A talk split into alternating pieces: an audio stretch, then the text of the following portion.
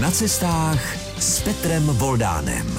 Posloucháte pořád na cestách a my budeme tentokrát nejenom cestovat, ale možná i trochu léčit, anebo řekněme spíš radit, protože jsem v Lázních Bělohrad a u mikrofonu mám lékařskou ředitelku Lázní Bělohrad, doktorku Jitku Ferbrovou.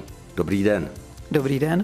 Já jsem se za ní vypravil ne proto, že bychom si chtěli povídat o lázních, ale proto, že paní doktorka je také velice vášnivou a já bych řekl i zkušenou cestovatelkou, která už má projeto bezpočet destinací. Kdybych to měl vymenovávat, byli bychom tu dlouho, ale já pro začátek udělám takovou malinkou rekapitulaci.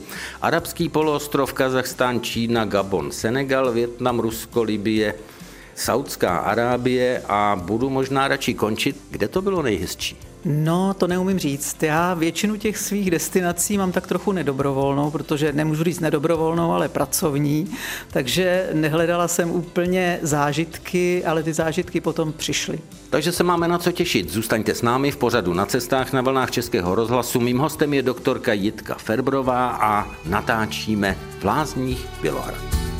Pořad na cestách tentokrát vysílá z Lázní Bělohrad s doktorkou Jitkou Ferbrovou. Já samozřejmě mám sebou i tady na svého hosta připraven svůj cestovatelský kufřík. A já jsem teď vyndal pítko, no se tomu říká spíš možná pohárek. Říká se tomu pohárek, ale vy máte krásně designovaný pohárek teda. Máte vy taky svůj pohárek tady? My máme zcela nový pohárek, protože my máme teď poslední dva roky nově zřízené nebo navrtané zřídlo Vita, to znamená uhličitou vodu léčevou. Vy si asi pohárky nevozíte, ale byla jste ve světě také v jiných lázních, nemyslím u nás. Byla jsem ve světě v jiných lázních a jestli chcete, tak vám můžu říct ten nejzajímavější zážitek z jiných lázních a to bylo v Číně. V Číně, kde jsem zajišťovala dodávky pro nově vznikající hotel Strom života, jsme navštívili spolu s mým průvodcem čínským čínské lázně a mělo to takový velice zajímavý charakter. V Číně ty lázně jsou nastavené tak, že to je vlastně 24-hodinová aktivita. Vy vlastně přijdete a máte možnost tam pobít 24 hodin. Přijdete do toho zařízení, kde vlastně vám první, co vám udělají, seberou vám boty. Boty vám dávají až poté, když odcházíte, protože mají jistotu, že jste zaplatil, vrátí vám boty, vy můžete odejít. A první segment byl vlastně, že jste prošel jakými si saunami, masérnami a tam teda jsem si z nějakého seznamu vybrala, jakhle jsem ukázala, říkala jsem tuhle proceduru, ona na mě ta masérka tak koukala, kejvla, přivedla mě k takové jako skřínce a tam měla růžový krém, modrý krém, zelený krém a teď tak jako hlavou udělala takový tak kerej. A tak já jsem ukázala na modrý. Ona kejvla, napsala mi sumu, já jsem taky kejvla, neskutečně příjemná masáž, pak bylo další kolo a pokračovalo to tím, že jsem přišla do šatny. Tam jsem v podstatě si vzala květovaný pyžamko, takový jako krátký kalhoty pyžamový, kabátek s límečkem a vyrazila jsem do společenské místnosti a tam všichni, kdo vlastně byli v těch lázních přítomní, měli ty pyžamka. Ženský měli prostě s růžovýma kytičkama, chlapi s modrýma. A v té nádherné hale, kde bylo jako, kde bylo občerstvení, kde bylo piano, kde se dalo, já nevím, hrát různé společenské hry, tak tam se pohybovali všichni ty hosti v těchto pyžamkách, jako v rámci toho, že si došli pro ten bufet a posadili se, tak jsme se tam tak na sebe usmívali.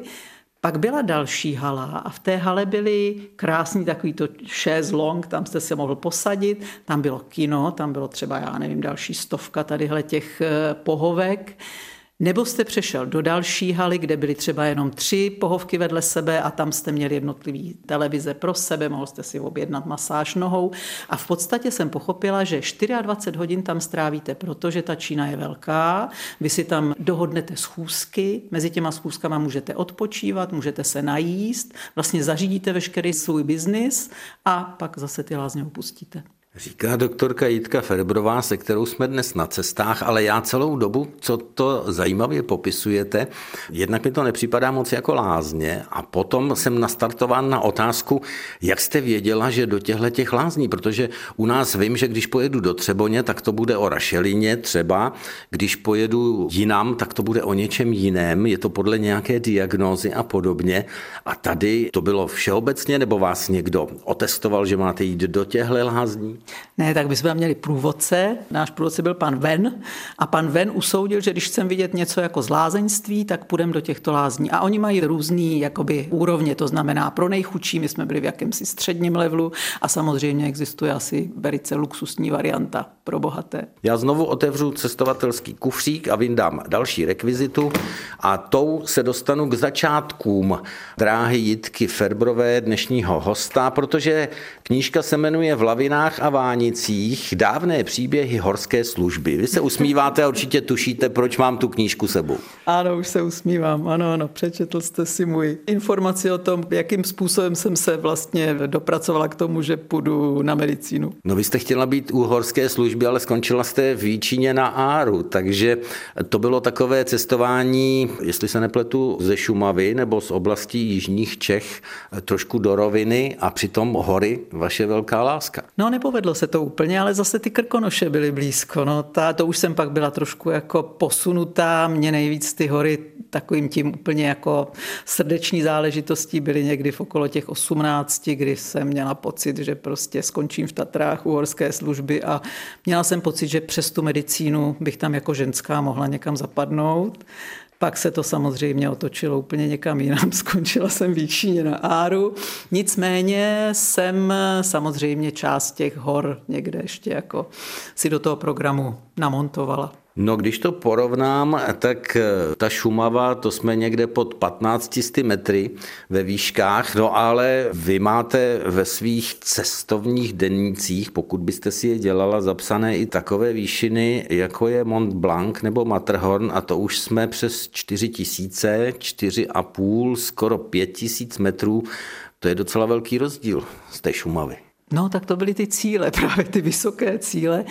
Eh, musím přiznat, že Mont Blanc to byl vrchol, tam jsme se vydali těsně před revolucí, ještě jsme měli vlastně devizový příslip a šli jsme tam hodně nepřipravení, protože jsme netušili, neměli jsme peníze, takže jsme ten Mont Blanc vlastně absolvovali tak, že e, díky dobrému počasí jsme se opravdu dostali až na tu valotku nahoru, druhý den jsme vyšli na vrchol a protože jsme byli neskutečně hladoví a měli jsme to, musím přiznat, plný zuby, tak jsme vlastně z toho vrcholu během jednoho dne sešli dolů a nastala situace, protože jsme měli skeletové boty tenkrát asi poprvně vůbec na nohách, tak vlastně tím, jak nám narážely prsty a nechty do toho skeletu, tak nám během dvou dnů potom slezly nechty na palcích a museli jsme změnit, ten Matterhorn jsme museli posunout, dojeli jsme nejdřív do Cannes, protože jsme si mysleli, že půjdeme v Monte Carlo do kasína, trošku jsme to jako promíchali, pak jsme se vrátili na ten Matterhorn a tam jsem měl nějaký dobrý zážitek, protože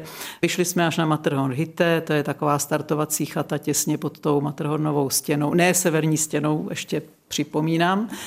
A tam vlastně jsme spali, ráno jsme měli nárok na jeden šálek horké vody, někdo si v tom umyl nohy, někdo si z toho uvařil čaj.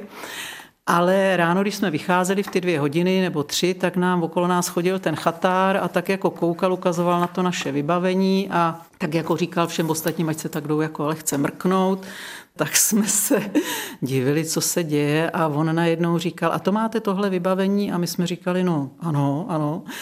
A víte, jak se případně volá o záchranu? Obě ruce nahoru a stojíte tam, tak jsme si říkali, no, jako co se děje.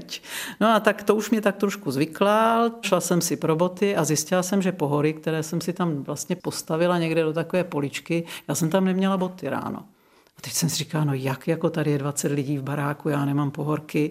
No tak skončilo to tím, že já jsem na ten Matterhorn teda nelezla a čekala jsem na ty kluky, až se budou vracet. A Oni se vraceli hrozně teda, jako už se vraceli takový, teď budu jako trošku, už se vraceli takový ty sololesci, pak takový ty borci, pak takový ty prdelatý Němky, který měli s sebou eh, průvodce a ty dva kluci furt nebyli zpátky. Jo. Teď jsem se tam dostala do situace, kdy ty francouzi, já jsem francouzštinář, mi říkali jako, no teď to je jednoduchý, zavolejte vrtulník. A já jsem říkala, no to asi ne, to asi ne. A oni, no jako jak, když o ně máte starost? A já jsem říkala jako, no my nemáme pojistku, to bychom nezaplatili.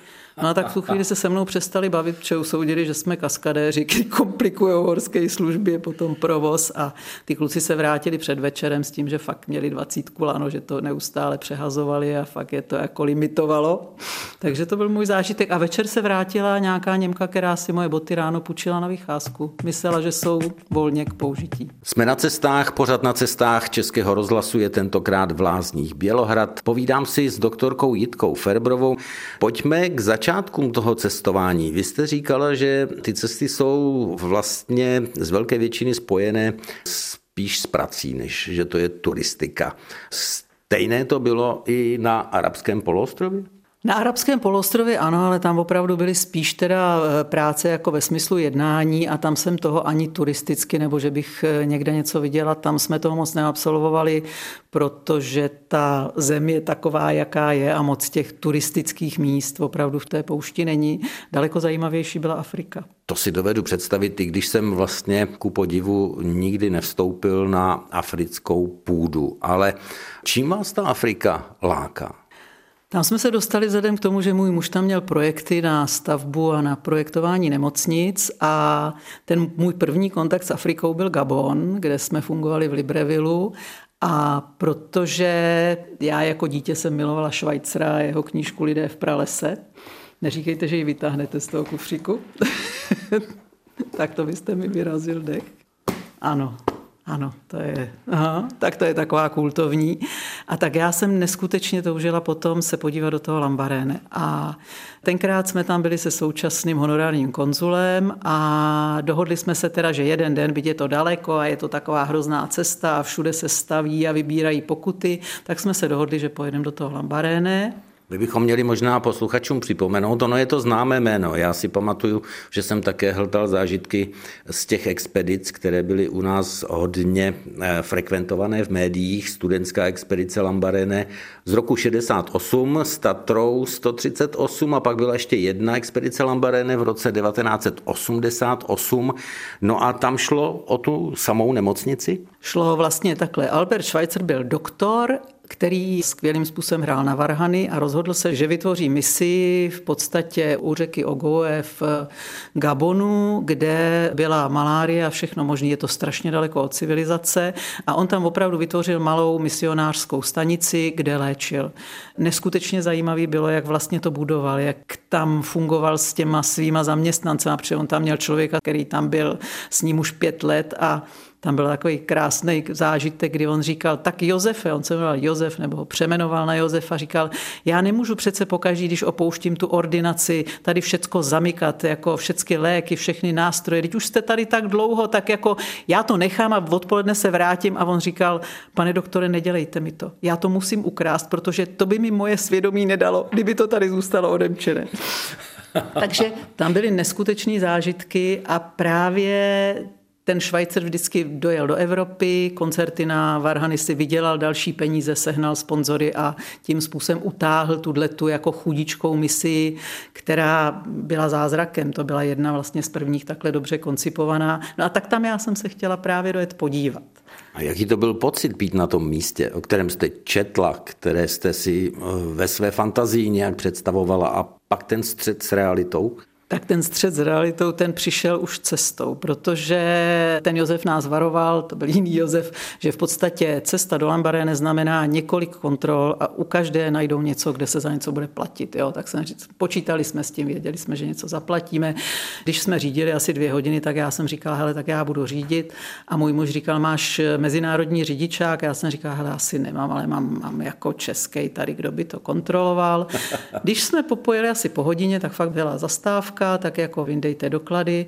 Já jsem si nechala celou peněženku na hotelu a zjistila jsem, že nemám ani český, ani žádný doklad, ani občanku, nic, ani pas. A do toho vlastně ten současný honorární konzul říkal, hele, ale bacha, oni tě můžou i zavřít. Jo tak jako to bylo takový, pojďte s náma a oni říkají, dej si pozor na jazyk, co říkáš jako a pozor, jako je to tady tvrdý. Takže já jsem šla asi 100 metrů do takové boudy, kde seděli tři chlapy a teď jsem jako horečně přemýšlela, jakým způsobem se z toho jako vyvleču a tak jsem si říkala, tak nejlepší obrana je útok, tak jsem začala takový, je suis le médecin, jako já jsem doktor, jako já jedu do Lambaréne, dali mi šoféra, on má cukrovku, teď mi tam během cesty kolabuje, no tak co mi zbývá, já musím řídit, jako a teď jako co mám teda dělat? A teď jsem se začala rozčilovat. Tak mi řekli, dobře, zaplatíte tu a tu pokutu. Já jsem říkala, tolik nemám. A oni říkají, kolik máte? Tak jsem si tam tak řekla, co jsem ochotná dát.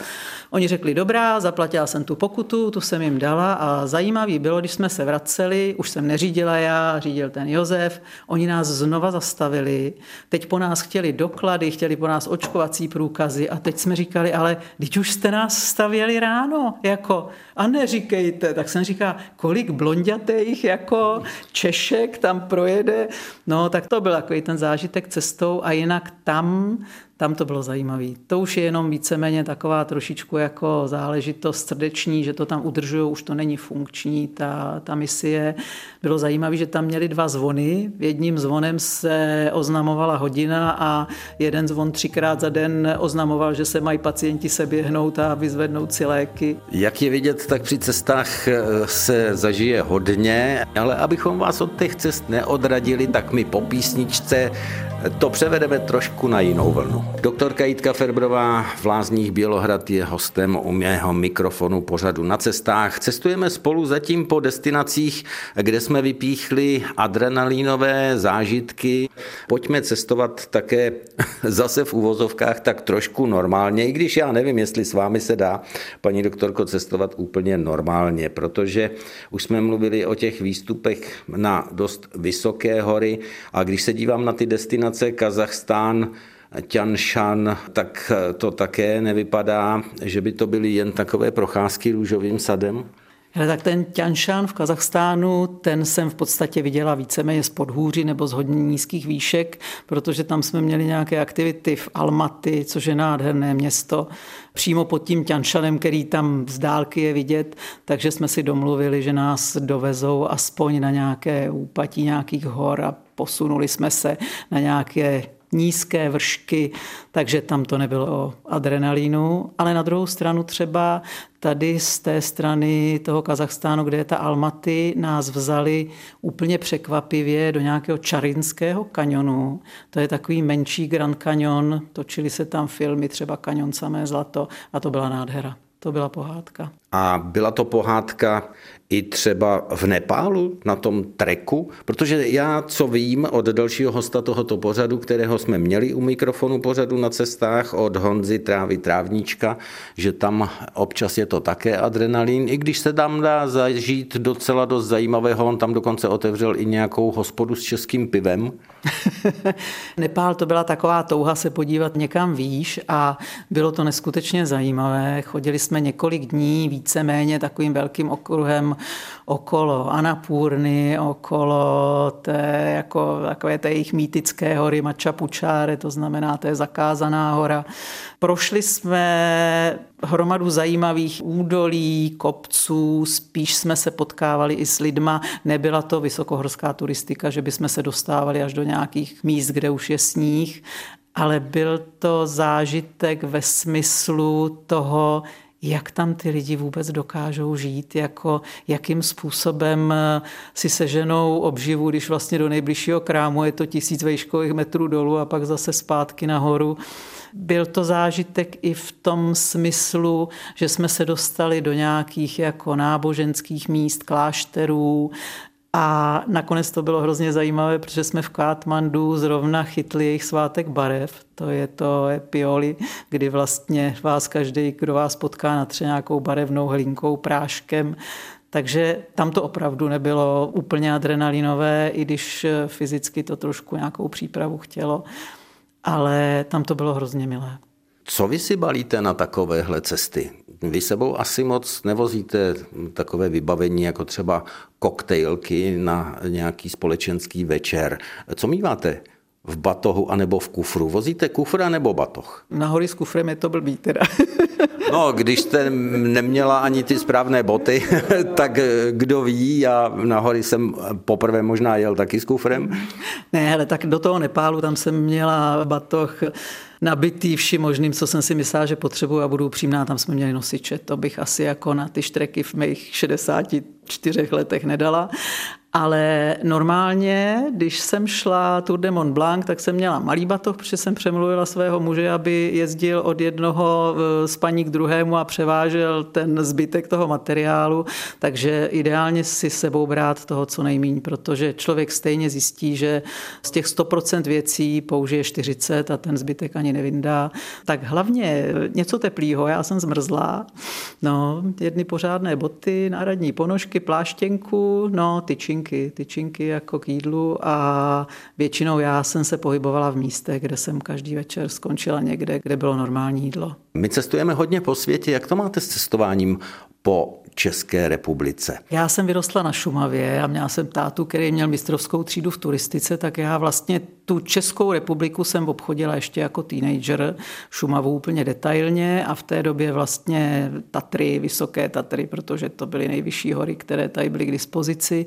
Dneska už to je spíš pod Krkonoší, Krkonoše, a je pravdou, že i ty Čechy se stávají tak trošku popelkou, že člověk touží potom vidět něco venku a jako lec, kdy zjistí, že u nás je to hromada k vidění, co ještě v podstatě by mohl navštívit. Jsme na cestách na vlnách Českého rozhlasu, je hostem doktorka Jitka Ferbrová z Lázní Bělohrad. Co jste kde jedla nejexotičtějšího? Jste ten člověk, který zkusí kdekoliv opravdu úplně všechno? Úplně všechno asi ne, ale nejexotičtějšího jsem asi jedla v tom Gabonu takzvaný pork epic, což byl dikobraz. A musím říct, že mimo toho, že jsem z toho plivala hromadu takových těch drobných kostiček, tak to maso bylo chutný. Tak já když si představím eh, zvířátko, kterému říkáme dikobraz, tak já vidím jenom ty špičaté ostny. Vůbec si nepředstavuju, že tam může být ještě pod tím někde něco jiného, ale dobře.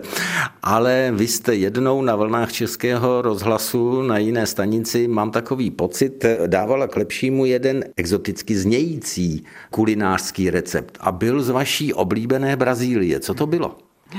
To byla kartola, já už jsem si teď vzpomněla. Moje oblíbená Brazílie, to je oblíbená Brazílie mého muže, který tam několik let pracoval a opakovaně nás tam pak vlastně bral a nutil nás ochutnávat všechny ty věci, které tam kdysi měl rád.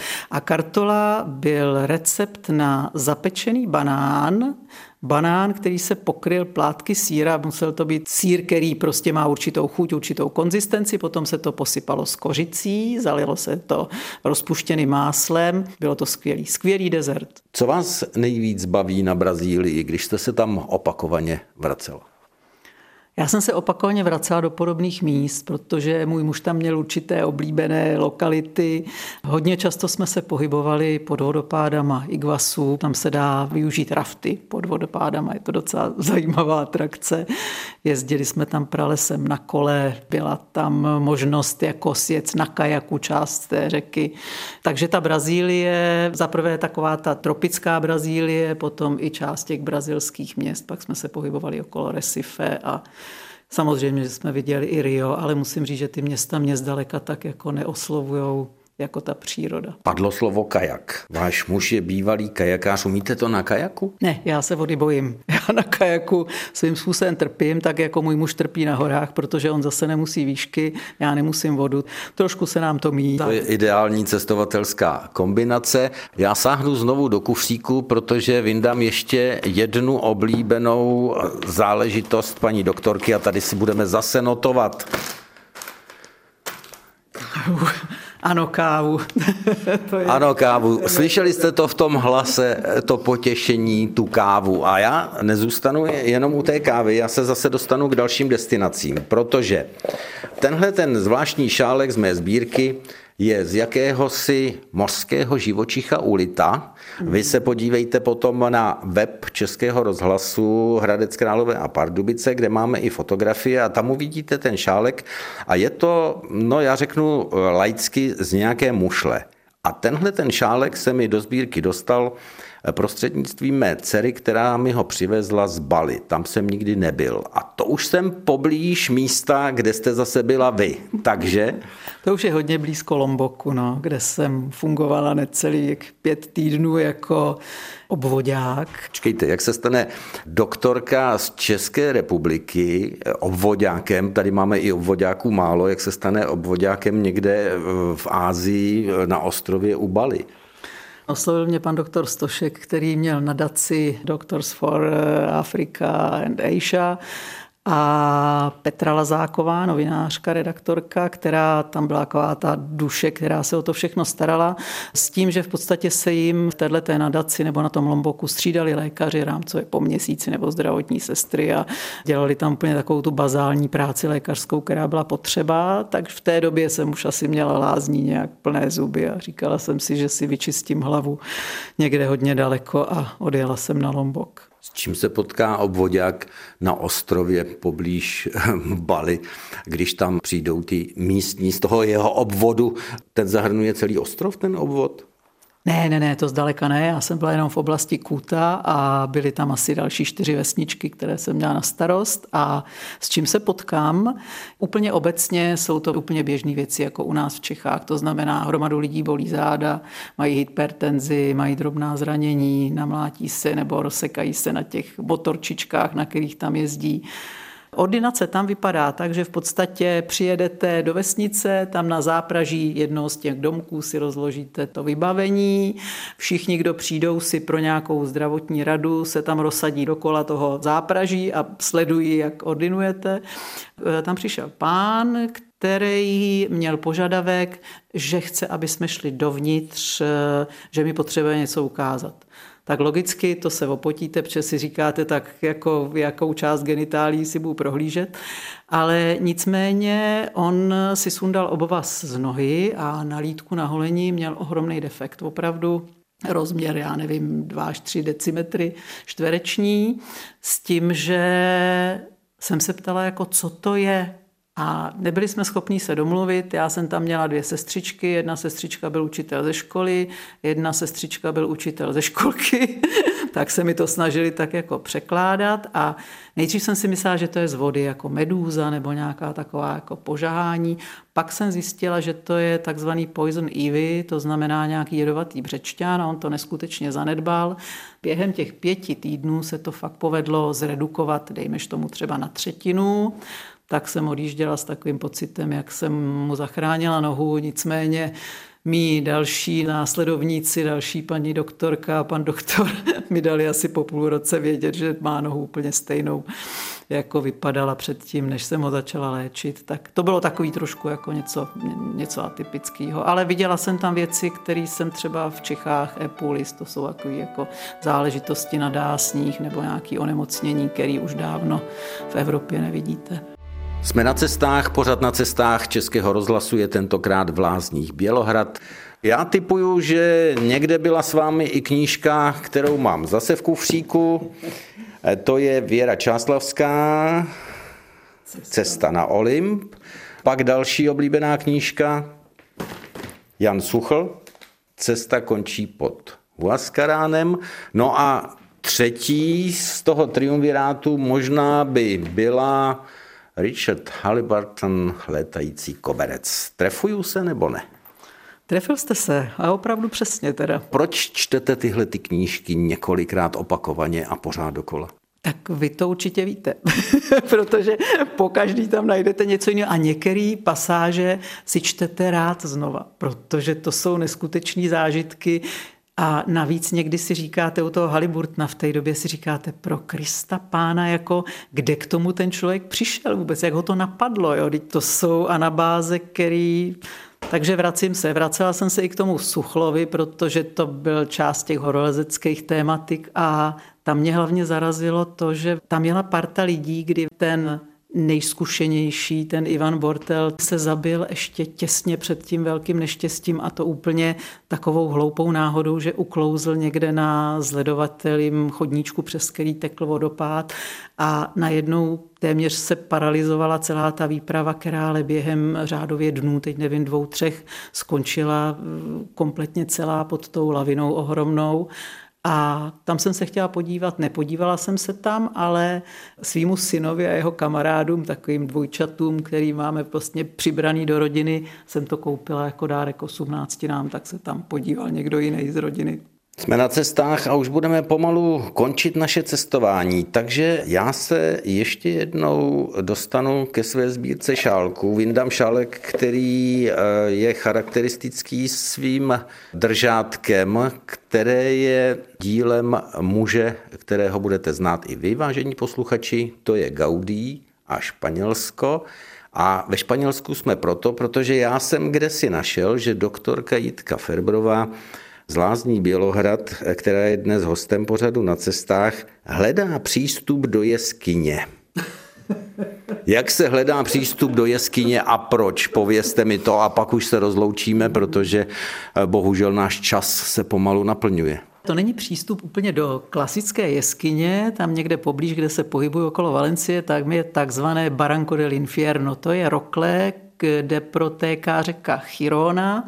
A já s panem inženýrem Janečkem, což je náš partner tady v Lázních, jsme tam několikrát vlezli, protože jsme v tom koritu řeky, když to projdete, to je taková ohromná, jako několik hodin dlouhá cesta, tak v tom koritu řeky byste měl najít nějakou etapu nebo nějaké místo, kde se ta řeka zanořuje pod vodu nebo pod eh, terén a tam jsou jakési podzemní jeskyně, které se můžou navštěvovat jenom s průvodcem a jenom v době, kdy neprší, či jinak by vás to tam vypláchlo. Tak musím říct, že jsme s tím eh, Josefem Janečkem, já mám ty Josefy teda někde tak naskládaný, my jsme to prošli několikrát jako ze všech možných směrů a zatím jsme tu jeskyni nenašli, ale teď už mám asi třetí nebo čtvrtý typ a myslím si, že příští rok už jako jeskyni v Barranco del Infierno tu podvodní část té skryté řeky najdeme. Na vás by pasovalo slovo, které je tak trochu ze světa dětí, ale myslím si, že by bylo charakteristické po tom dnešním vyprávění v pořadu na cestách. Já bych doktorku Jitku Ferbrovou charakterizoval slovem neposeda. Zakončíme jednou otázkou. Vy jste kdysi řekla, když jste dávala recepty, jak přežít 21. století, že člověk, který se necítí na překážku, tak má rychle utíkat a kdo se cítí, takže má bojovat. Vy jste asi v životě nikdy neutíkala a jste zvyklá spíš bojovat. Já spíš bojuju, ale čím jsem starší, tak mě občas napadá, že bych měla utíct, že to možná je bezpečnější. Kam se chystáte utíct na cesty v nejbližší době? Teď se chystám v květnu příští roku na Camino del Santiago do Santiago de Compostela projít tu francouzskou cestu, která je asi 800 kilometrů, tak snad to jde. Budeme držet palce. Hostem dnešního vydání pořadu na cestách byla doktorka Jitka Ferbrová z Lázní Bělohrad. My si teď spolu dáme oblíbenou kávu a vy si prohlédněte fotografie z jejich cest u nás na webu Českého rozhlasu Hradec Králové a moc krát děkuji za vyprávění. Já vám taky děkuji, pane redaktore, bylo to hrozně příjemné. No a pokud to bylo příjemné i pro vás, vážení posluchači, tak zase na vlnách Českého rozhlasu naslyšenou.